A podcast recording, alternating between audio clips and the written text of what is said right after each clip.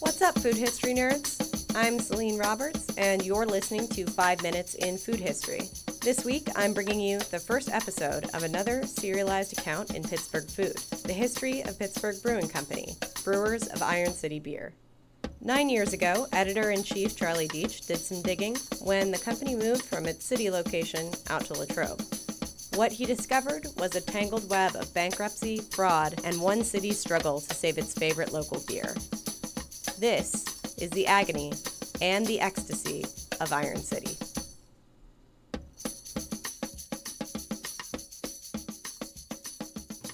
We're here with bossman Charlie Deitch, editor in chief here at the Pittsburgh City Paper, to talk about Iron City beer, which is made by Pittsburgh Brewing Company. Yes, made by Pittsburgh Brewing Company, but brewed in Latrobe, which is the reason we're here today to talk about how we came from one of the oldest continuously running breweries in the country to kind of a shell of a building here in the city and, you know, the beers being brewed 60, 70 miles away. That's how I got into the story. They just moved the brewing of the beer from Lawrenceville to Latrobe and these were the newest owners who had taken over. They were the, the next great saviors of Iron City beer. They pledged to do a lot of things and turn the company around and keep brewing, keep the workers working in Pittsburgh. And so that made me wonder so, how did we get here then? Is it the fault of this ownership group? Um, is it something that happened in the past? So, what I started to do was just I wanted to research what had happened to Iron City.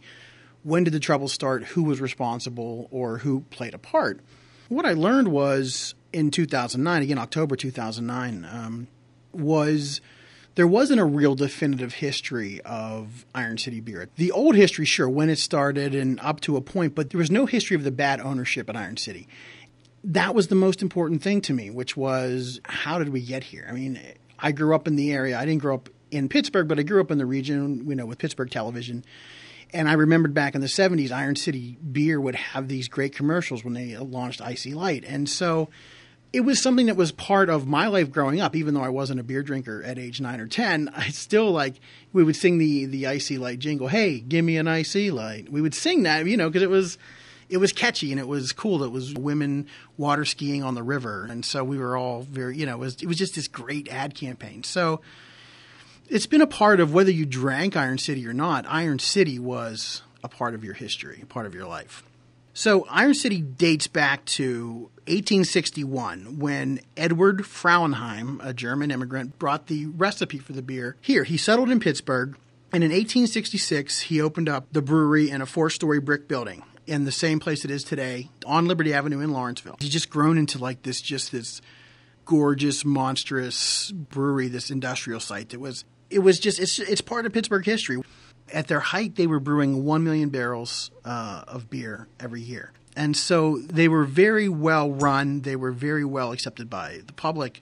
Um, everybody drank Iron City, especially obviously it was the steel workers' beer, it was the iron workers' beer, it was the workers' beer, and then when the mill started to close down, it became the unemployed iron worker, unemployed steel worker, it was still their beer as they kind of got through hard times. That was, you know, still the cheap beer. They could go to their bar and they could still watch their Pirates and watch their Steelers and drink in Iron City. So while the rest of the region was struggling at that time, Iron City was prospering because people needed to drink when when times are kind of tough. So that's the 70s. Yeah. Steel mills start to go down in right. the 70s. Iron City really wrapped up the 70s with a bang. That was when the IC Light that we talked about earlier, that's when IC Light came in 1977. And it was one of the first light beers in the country. Um, so Iron City invented the pop top. You know, Iron City, Pittsburgh Brewing, they would be the first ones to use aluminum bottles. I mean, they were really like on the cutting edge because they had the, there were the companies here, the steel companies here, and – the manufacturing companies here, they were able to work with Alcoa to figure out how to make their products better. The advent of IC Light in 1977 really started a decade of prosperity for Pittsburgh Brewing. Pittsburgh Brewing at the time was a publicly traded company. It, there was a takeover by an Australian businessman named Alan Bond, and we're talking about 1985. At the same time that Alan Bond was trying to take over, the brewery's current president, Harvey Sanford. Harvey Sanford also tried to uh, buy the company. Now, Harvey Sanford was teamed with the head of sales and marketing, Mike Graham, who I did interview for this piece. And sadly, uh, Mike struggled with uh, cancer, fought cancer for many years, and just about six weeks or so after this story, Mike passed away. Finally, lost his battle with cancer. He and I sat and talked for like four hours or so, and he just emptied. And I'm sure like he left so many things out, but he just sort of emptied all the secrets, all sort of all the behind the scenes things that went on at Iron City to me while we sat in his office, uh, you know, for like four hours one day they were also led by the employees. They had the employees willing to do whatever sort of union concessions they needed to in exchange for employee ownership, part employee ownership also in Iron City.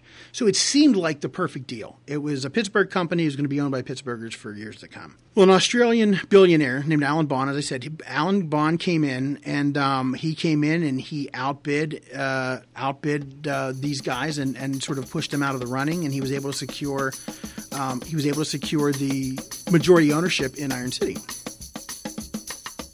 For five more minutes in food history, visit our archives at www.pghcitypaper.com or subscribe to City Paper Podcasts in iTunes.